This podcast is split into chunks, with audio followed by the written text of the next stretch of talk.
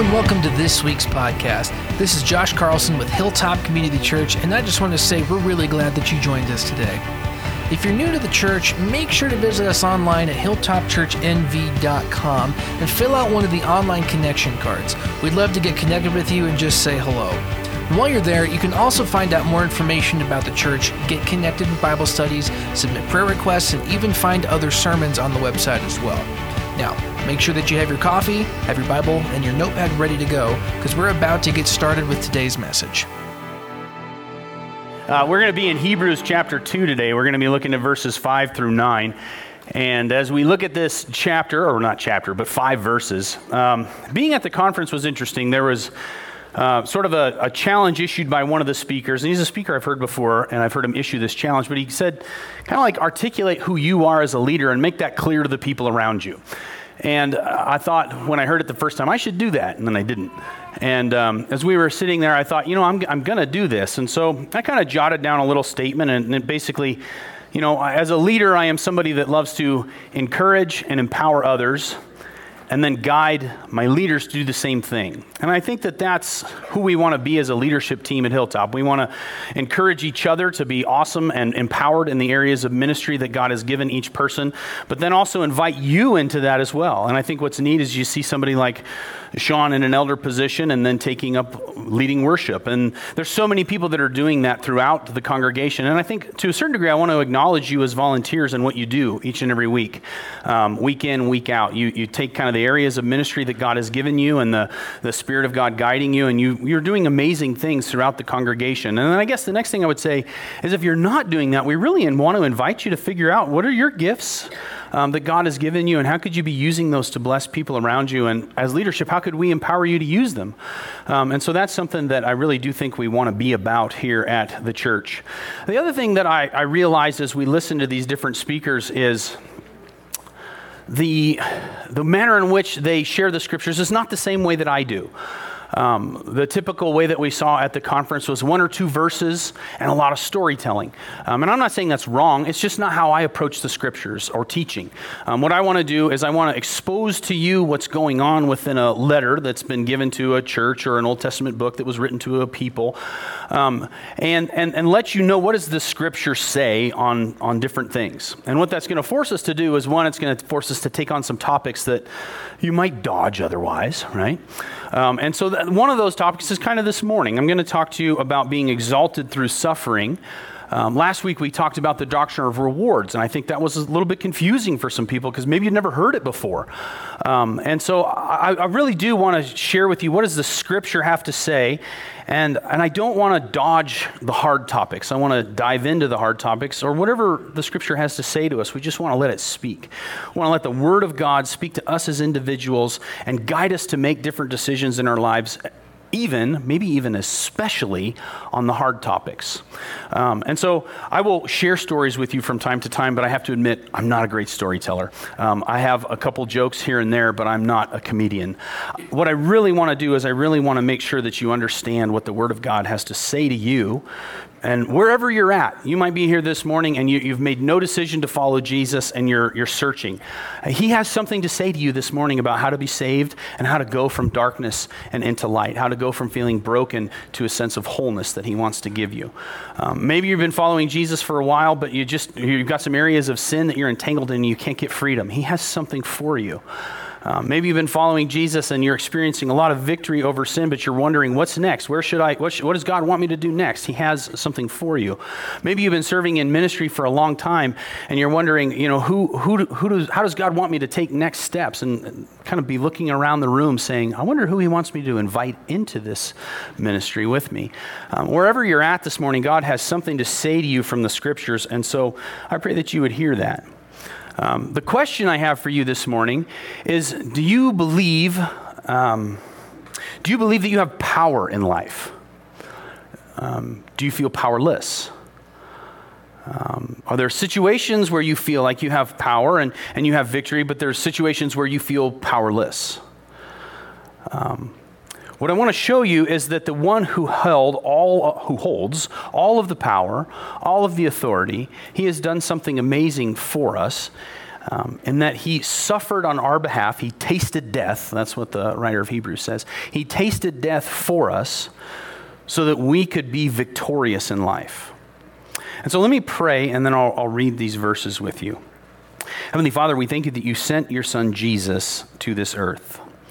We thank you that in eternity past, you knew that our sin would become a roadblock between the two of us, and you sent Jesus to crush that roadblock to open up the door, to make a way for us to have relationship with you. We thank you for who your son is. He's the amazing God of the universe in human flesh. He has joined us in our humanity and overcome all of our brokenness, all the places where we've sinned, all the places where we've failed, all the places where we've used the gifts that you've given us wrong. Jesus succeeded in all of those places. He takes us out of being a part of broken humanity in Adam and he joins us to your family and makes us his co heirs. Uh, this is just amazing things that you've done for us. And so let us remember who your son is and what he's done. Let us also not forget what your son has promised to return and do and complete. We, we look forward to that. Uh, give us each what we need to hear this morning as your spirit is alive and present in all of our minds, all of our hearts and guide us to take steps of faith. I pray this in Jesus' name. Amen. So read these verses with me, 5 through 9. It says that for he, that's God, has not subjected to angels the world to come that we are talking about. But someone somewhere has testified, What is man that you remember him, or the Son of Man that you care for him? You made him lower than angels for a short time, and you crowned him with glory and honor, and subjected everything under his feet. For in subjecting everything to him, he left nothing that is not subject to him. As it is, we do not yet see everything subjected to him. But we do see Jesus made lower than angels for a short time, so that by God's grace he might taste death for everyone, crowned with glory and honor because he suffered. Now, verse 9 is fairly easy to follow. That's what Jesus has done for us. Verses 5 through 8, everybody got those down perfect? You don't need any explanation? Um, I, I, will tell you that this is a passage, a lot of times preparing messages, I can, uh, that's a familiar passage or it's a familiar subject, and I can get them done, done in a relatively short amount of time.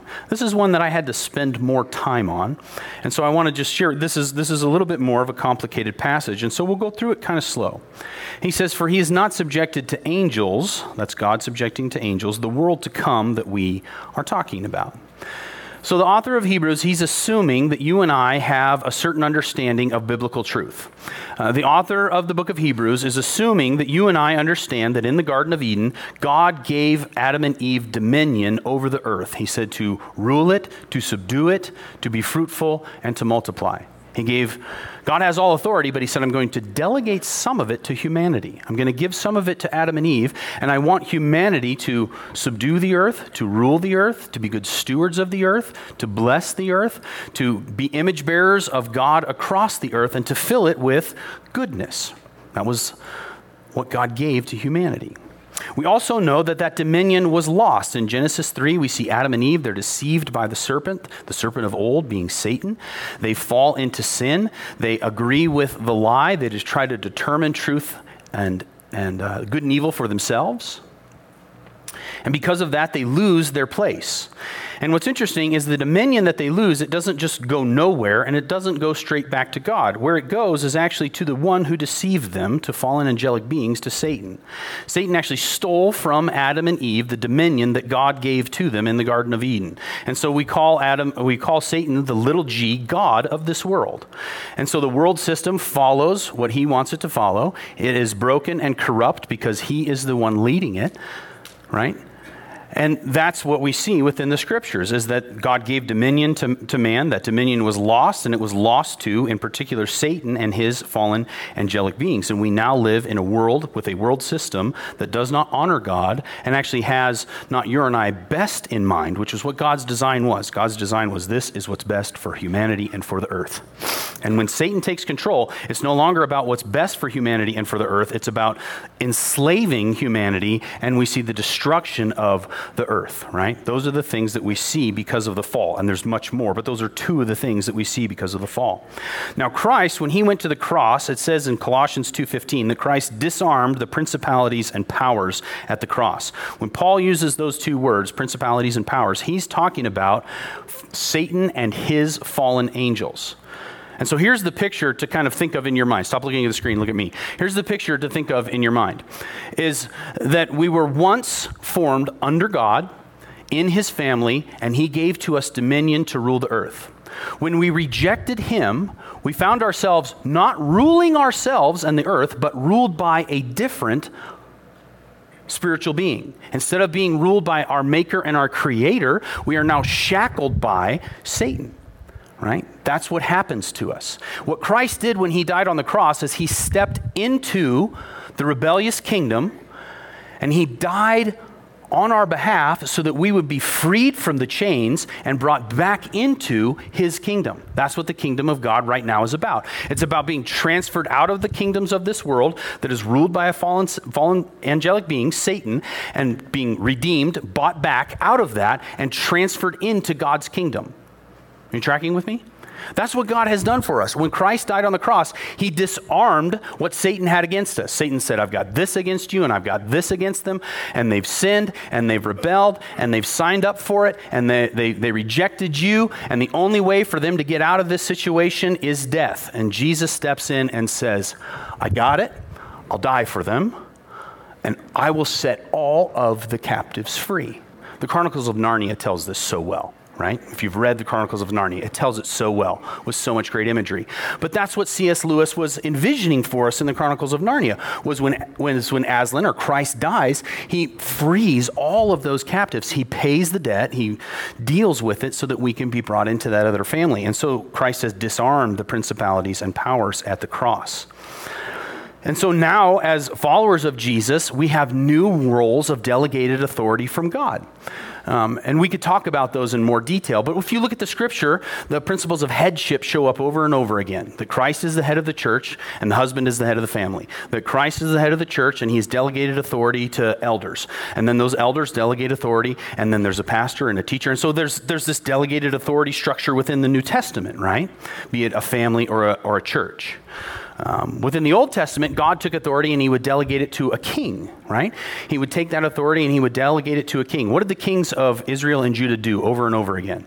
They had a direct line to God as his um, emissary upon the earth. And instead of going to God and listening to Him, they went to foreign nations who were ruled by satanic beings and then brought the false gods into the temple and worshiped it instead of God. And what does God do? He says, This isn't my house, I'm out of here. And so that's something we should watch out for in our own lives that we don't find ourselves going, instead of, I have this direct line to God, let me talk to Him, we go, you know, I wonder what the political party says. I wonder what the philosophy says. I wonder what the uh, culture says. I wonder what the. No, I've got a direct line to God through His Word and His Spirit and prayer. Why would I wander over here? I have full access to all truth all the time through my relationship with Jesus Christ. I wonder what Oprah says. Like, why are we doing this?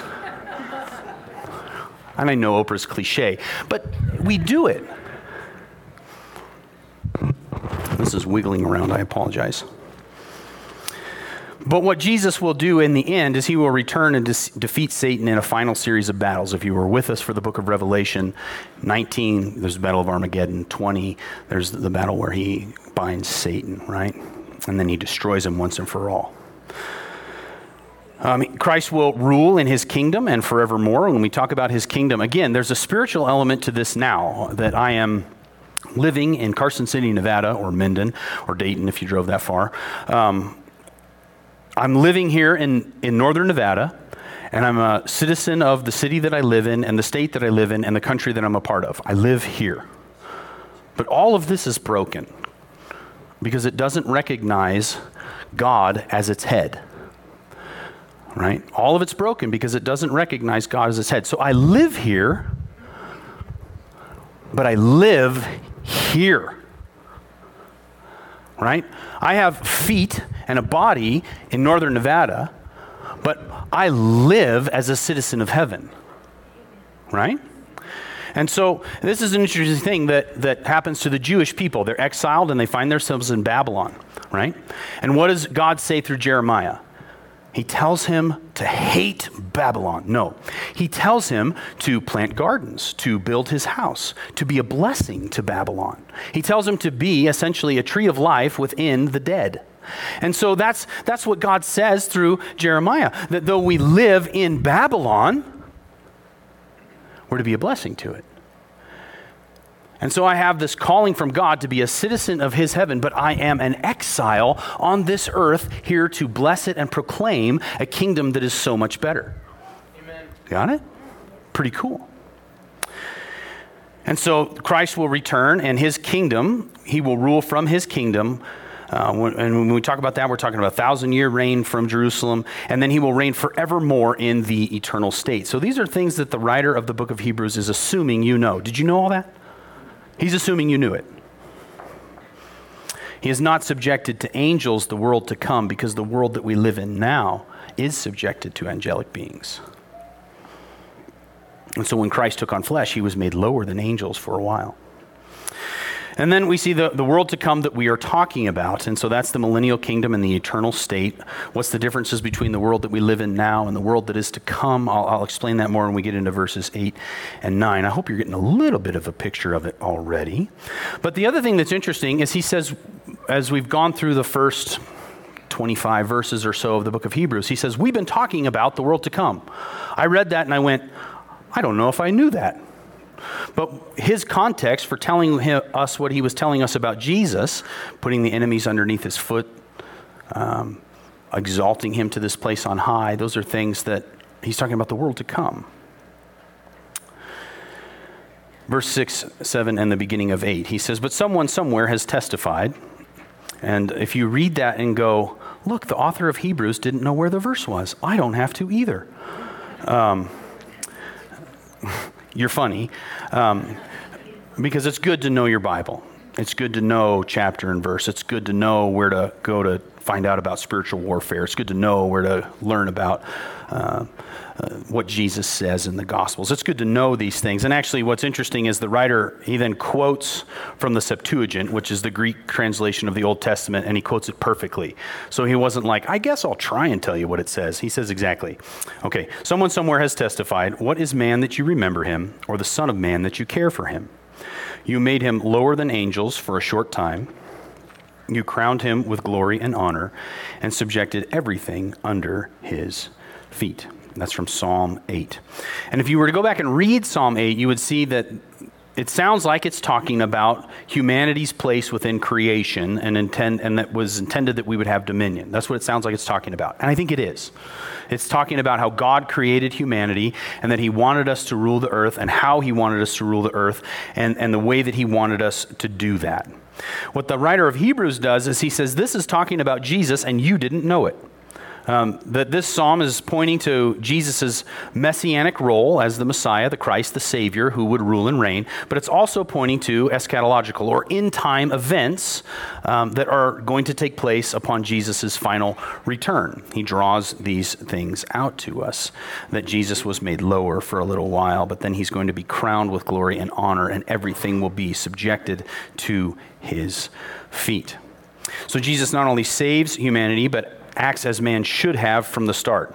The dominion that God gave Adam and Eve in the garden was surrendered to fallen angels. We've talked about that. Jesus will restore this to humanity upon his return. And as I just shared, he's restored some of it now. Okay? Um, and so when we talk about the kingdom of God, we see that the kingdom of God is not yet everything is in subjection to Christ. That's what he says. He says, For in subjecting everything to him, he left nothing that is not subject to him. As it is, we do not yet see everything subject to him. So he's saying when Christ died and rose from the dead, um, everything is in subjection to him, but not yet. And so the question is if everything is not yet in subjection to Christ, am I? Right? If, if everything will be, but it's not yet, am I? Are you? Have you taken your life and arranged it under Jesus Christ? Have you said, You are my lead, you are my head, I am following you, right? I'm not following myself, I'm not following the ways of this world, I'm not allowing satanic pressure to move me to do what the world around me is doing, but instead I'm submitting myself to Jesus as my head. He is the one who is leading me, He is the one who is number one in my life. Everything's not yet in subjection to Christ. Am I? Have you taken your life and said, Here's what I do on a given week? Does Monday look like Jesus is in charge? Does Tuesday look like Jesus is in charge? Does Wednesday, Thursday, Friday, Saturday, Sunday? Does my life look like Jesus is in charge? Or does it look like the world is in charge? Does it look like my flesh is in charge? What does it look like? And if I were to see the deeds of the flesh, Galatians chapter 5, give, give Galatians chapter 5 a read later on today, and look at the deeds of the flesh, you're going to go, not me, not me, not me. Ooh, me.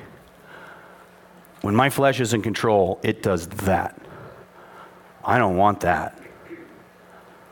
I want the fruit of the Spirit. Uh, and so, God, will you reveal to me, like, like lights on a dashboard? I've had a flat tire for like since before winter, but I keep refilling that thing. There's a nail in it. I know right where it is. I need to make it down to the tire shop. But I just keep refilling that thing, and the light keeps coming up on the dashboard, low pressure. And I'm like, eventually I'll deal with that. In the meantime, I'm just going to give it a little air. And that's kind of what we do with sin, isn't it? I'm not actually going to go remove the nail. I'm just going to kind of put it on life support again. We need to get down and deal with it and say, God, remove it, take it away. And not that the deeds of your flesh or the impulses that you have are going to go away. They're, they're things that we will struggle with all of our lives. But what happens is day by day, bit by bit, more and more, I find myself in subjection to Christ as His Spirit leads me. Everything is not yet in subjection to Christ, am I? Uh, we see that the kingdom of God is, an, is already inaugurated, but not yet consummated. Um, it's already going to happen. It already is happening, but it's not yet all the way happening. It's an already, but not yet. Um, and so Jesus Christ is seated at the right hand of the Father. He is in a place of all dominion and authority. But the world that we live on is not recognizing that, is it? And so it's an already, but not yet. He already has established his kingdom, it's already present among us, right? When you read the Sermon on the Mount and he talks about what ideal behavior in the kingdom looks like, we can find that here on earth, can't we? But the new heavens and the new earth will know nothing but that. And so it's already, but not yet. Let me show you how this plays out in our lives. As if you're a follower of Jesus Christ, you are already redeemed. In him we have redemption through his blood, the forgiveness of our trespasses according to the riches of his grace. But we are not yet redeemed, and don't grieve God's Holy Spirit. You were sealed for the day of future redemption. I'm already redeemed, purchased by his blood, but I await the consummation of the redemption. I wait its fulfillment. It's almost like some of these things are a little bit on layaway, right? They're ours, and God has purchased them, but we're not fully in possession of them yet. We're already sanctified to the church in Corinth, and those who are sanctified, that means set apart or made holy, called saints, that literally means holy ones and all those in every place who call on the name of the Lord, or excuse me, on the name of Jesus Christ our Lord, both their Lord and ours. And so we're already sanctified. It's a past tense done deal. If you're a follower of Jesus Christ, you have been sanctified, set apart, marked out as His, and you are a holy one, a saint but I'm not yet sanctified. Now may the God of peace himself sanctify you completely. And may your whole spirit and soul and body be kept sound and blameless at the coming future of our Lord Jesus Christ, who calls you. He, he who calls you is faithful, he will do it. And that's a great promise, right? Because the not yet of the already doesn't depend on me. He will do it. I can trust Him. Already saved, for you have been saved by God's grace through faith, and this is not of yourselves, it is God's gift. I'm not yet saved. How much more then, since we have been justified, made right, by his blood, will we be saved through him from wrath? Upon Christ's return, and he pours out wrath upon the earth through the bowl and trumpets and all those different judgments that we read in the book of Revelation. That wrath that he pours out, we will be saved from it through him. And so I'm already saved. I'm already justified. I'm already made right in God's sight. I'm being sanctified, conformed into the image of his Son. And upon Christ pouring out of his wrath upon the earth one final time, I will be saved from it through him. I'm already raised. He also raised you up with him and seated us with him in the heavens in Christ Jesus. That is my position in Christ. I am seated with him in the heavenly places. But here I am in front of you. Right? For the trumpet will sound. I am not yet raised. For the trumpet will sound, and the dead will be raised incorruptible without any issues, any problems, any sin. And we will be changed in the moment, in the twinkling of an eye, at future, the last trumpet. I'm already raised. I'm not yet raised. I have been born again as Jesus told Nicodemus in John 3, we must be. I've been born again into his family by his grace. I'm in his family. I'm born again. I'm spiritually alive. I was once spiritually dead. We are, we are body, soul, and spirit. The body is decaying and will be replaced completely. The spirit was dead when I was in Adam, and when I became in Christ, my spirit was quickened and made alive, and I can understand things about God that I never could before because He has granted me the grace to do so. Right? You know this is true if you're a Christian. Somebody talks to you about the Bible, and you'd be like, nonsense. That's so dumb. Why would you believe that? Maybe there's some good moral things in there, but why would I go for that? And then when the Spirit of God woke you up, and he showed you what's right and what's true. Now you go to the scripture and you're like, I can't get enough. There's just so much truth here. And there's so many things that when I read it as a, as a non believer, I didn't get it. And now the Spirit of God is showing me things that I didn't understand before. And so I'm just so hungry for more of this. I'm already raised, but I'm not yet raised because this body that I live in, sin dwells within it. It has the drive and the capacity for sin. It, it can and it wants to.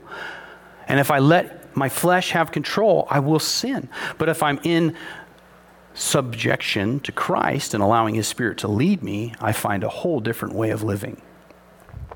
I'm already, but not yet. And so we need Jesus. Uh, there's the stuff that is and the stuff that will be. And what makes all of that possible is we do see Jesus. And I have that one there to remind me to tell you this is the first time Jesus is spoken of by name in the book of Hebrews. We do see Jesus made lower than angels for a short time, so that by God's grace he might taste death for everyone, crowned with glory and honor because he suffered death. And so here's the question Has the greatness of Christ defeated your inadequacy? Because the greatness of Christ has defeated the inadequacy of Adam or man in the Hebrew. Christ has defeated it. He has done all the things that we in our broken, fallen humanity could not do. We were slaves to sin, shackled to a master who wanted to destroy us. Christ stepped in and broke the chains so that we could be freed into his family and kingdom. We were underneath a certificate of death we had a debt that was due that we could only pay by giving our blood, by dying. And Christ stepped in and died for us, paid it off, marked it paid in full, and transferred us into his kingdom debt free. Sin will never be spoken of again. Hallelujah. He's done these things. Let me show you how Paul talks about this in 1 Corinthians. And he's talking about the resurrection in particular. But he says, just as the, excuse me, just as in Adam all die, so also in Christ all will be made alive. So go back to this with me one more time. The, the, theologians call it federal headship. And the idea is that I have a representative and I follow in his image. Okay? And before I'm in Christ, my representative is Adam. My God is the little g God of this world, Satan. And the only thing that I can do is what they tell me to do. I have no power. Um, and, and Satan uses the world system and our flesh against us to cause us to sin and rebel against God more and more. More and more and more and more. And isn't that the story of the nation of Israel? It wasn't just a little bit of rebellion, it was all, all the way, full send on rebellion, right? And if we're honest with ourselves, that's who we were before Christ. We were full send on rebellion. Either we thought we didn't need to follow God's law and we did whatever we wanted, or we thought he doesn't, I don't need his son and I can pay the debt myself. Either way, I'm just all out in rebellion. And so that's the federal headship. I'm in Adam. I'm broken at the core. I have no life within me. I'm spiritually dead. I cannot please God. I have zero power to defeat sin. I am just a mess. And what Christ does is he dies for the mess, that song that we sing. He finds us as we are, but he doesn't leave us there. He raises from the dead and he draws us into life, and now we have a new head. His name is Jesus Christ. God is our Father. Remember what? Remember in the book of John where he looks at the Pharisees and he says, Your father is the devil. And all he does is lie, so all you're doing is lying. I'm paraphrasing. That's what, that's what John said to the Pharisees. Your father is the devil. Your representative before God is Adam. You are totally broken. And Jesus dies for all that, redeems us with his blood, pays for us with his blood, and makes us now his children. God becomes our father, Jesus becomes our head, and we are new creations in him. Says it this way a little bit later. The first man was from the earth, a man of dust. The second man is from heaven. Like the man of dust, so are those who are of the dust. Like the man of heaven, so are those who are of heaven. In other words, who your leader is, is what you do. Um, you do what your leader does. And just as we have borne the image of the man of dust, we will also bear the image of the man of heaven. Go back to Genesis, Genesis one more time with me. God creates us, and He creates us, man and woman, in His image. But we do not retain the perfection of that image. Actually, what this verse tells us is that in Adam, we take on the image not of God, but of Adam. We bear His image. We bear the image of the rebeller. We bear, we bear the image of, of the transgressor. We bear the image of the iniquitous. We bear the image of the sinner. And Christ comes in and he crushes that image and makes us now in the image of the man of heaven. We become partakers of the divine nature. This is an unbelievable transfer that's going on, guys. Do you know it? Have you experienced it? Do you want it? That's the invitation of the gospel. Now, I want to finish, well, one, more thing here. Uh, the greatness of Christ has transferred you from death to life. Romans, Romans 7, Paul, he recognizes it. He says, The very thing that I want to do, I don't do. The very thing that I don't want to do is what I end up doing. And then he says, What a wretched man that I am. Who will rescue me from this body of death? He's saying, I, I live in broken flesh, and I can't seem to find victory. I don't want to be horrible to the people around me, but I keep doing it. I don't want to squander my money, but I keep doing it. I don't want, like, fill in the blank with what you don't want, but you find yourself continuing to do it. He says, Wretched man that I am, who will save me from this body of death? There's a recognition that in our flesh, not yet redeemed, not yet in the new, the already part of me is my spirit and my soul made alive. The not yet has been giving, being given a body that has no sin. Paul says, while I'm in this body and it wants to sin, how do I win? And wretched man that I am, who will free me from this body of death? And a lot of Christians think that's what Christianity is. They, they think I'm just a wretched person filled with sin, and I, there's no way I'm going to win. But you got to read Romans 8. He says, Now if Christ is in you, the body is dead because of sin, but the Spirit gives life because of righteousness. And if the Spirit of Him who raised Jesus from the dead lives in you, then He who raised Christ from the dead will also bring your mortal bodies to life through His Spirit who lives in you. So again, it's a question of who's in charge. Me and my flesh, which is ultimately subjected to Satan? Or is it Christ in his spirit giving me righteousness? Who is leading? That's the question. Because we do what our leader does. Has the greatness of Christ transferred you from death to life? And then I want to finish with this. Here it is. Uh, look at this verse one more time Hebrews 2 9. So that by God's grace he might taste death for everyone, crowned with glory and honor because he suffered death. Have you ever been to somebody's house and what they're serving, you go, oh boy, I guess I'm going to eat it because I don't want to be rude? ever done this? I never happened to me. Um, all of your houses are amazing. Um, I'm just kidding. But have you ever been in that situation? You know, somebody says, Here's a warm plate of death.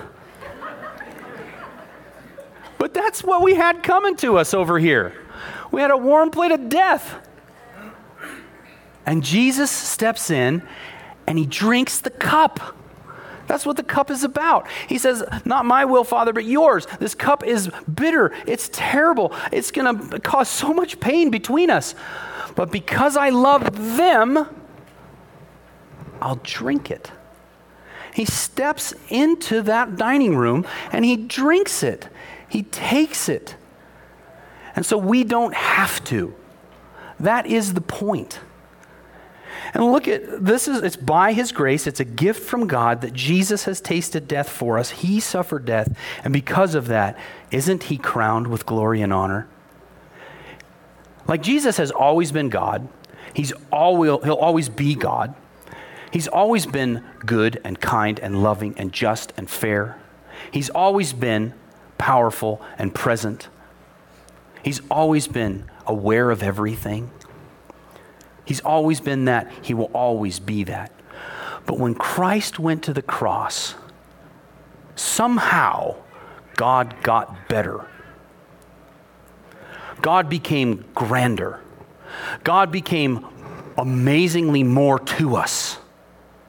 And that's what Paul says in Philippians that at the name of Christ, every knee will bow, every tongue will confess, because he suffered for us. He is crowned with glory and honor because he suffered death. And so, my question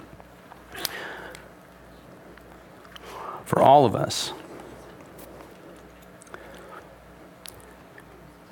do you feel powerful? Why? See, because if I feel like I've got it under control and I have it together because I am enough, because I on the self-improvement road because I have good character because I and I feel like I can overcome life's challenges because I can figure it out. It won't work. The only way to be powerful is to have God's power in us. The only way to be great in God's eyes is to be low before Him, right? That's the only way to achieve greatness in life is to be low before God. And so I, I, I view myself rightly. I, I, know the mess that I was, and I know the issues that I had, and some of them still plague me. But by God's grace, He's defeating them more and more day by day.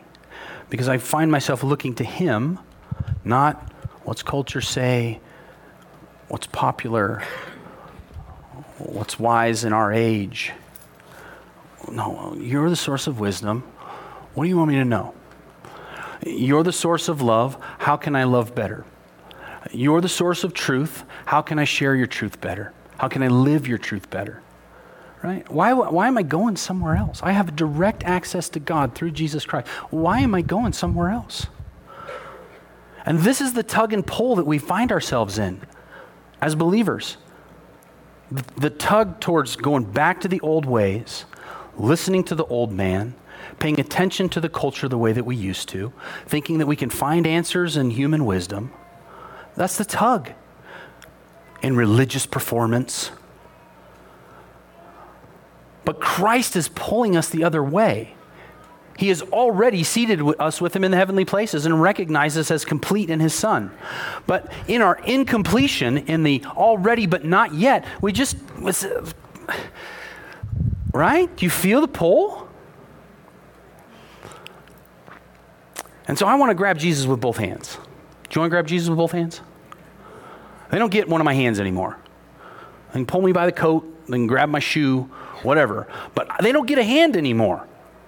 And that's a decision you have to make. Because if you, you know, if you got one foot in the world and one foot over here, you're going to find yourself just sinking this way. And so I no, Jesus gets both hands. And I understand the tug's going to be over there. The flesh is going to guide me towards sin. The world is going to guide me towards rebelling against God. But I'm not going there. Why? Because Christ has tasted death for me. He suffered the death that I deserved, and he is crowned with glory and honor. He's worthy. So, why would I spit in his face and tell him he's not? He's worthy. Heavenly Father, I pray that you would guide each of us this morning to take another step of faith. that we would see how awesome you are, that we would see how awesome your son Jesus is, that we would see the unbelievable goodness of his works on our behalf, the cost that he paid, the cup that he drank, the suffering that he endured, the breaking of his body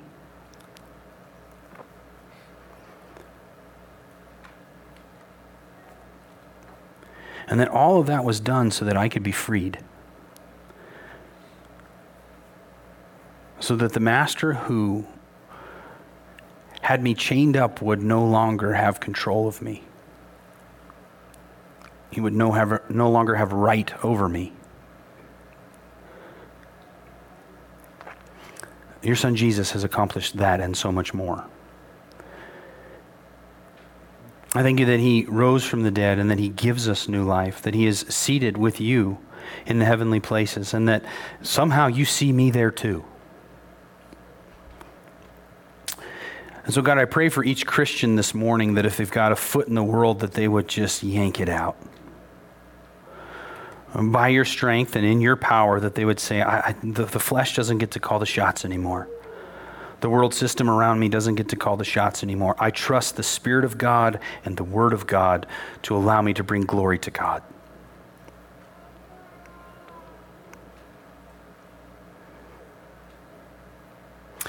And for those this morning who have not trusted in your Son Jesus, God, will you move in them and guide them to trust you this morning?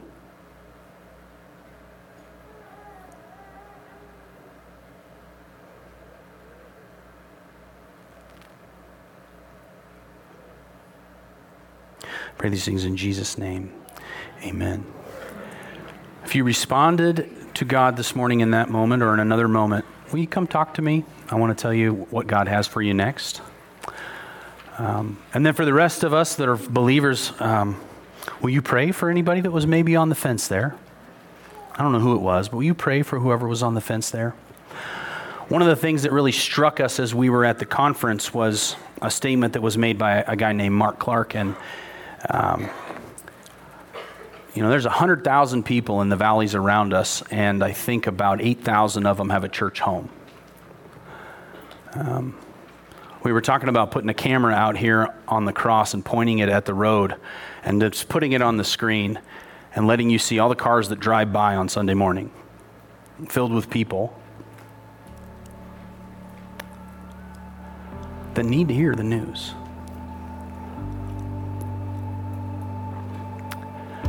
And so I pray God would spark revival in us as Christians.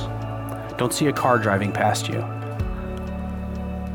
Try and see the eyes. Stay in their lane. Don't, don't do anything crazy. Try and see the eyes. Thanks for being here. Um, if you want to sign up for one of the things in the back, I encourage you to do that. Um, and then uh, there, there's so many things happening. Men, if you haven't come yet, I'm inviting you to Monday night tomorrow. I think the weather's going to be good. If I can buy tri tip, I'll cook it. Um, if I can't, I'll make something else yummy. But we'd love to have you join us for the Gospel of Mark. Um, thanks for being here.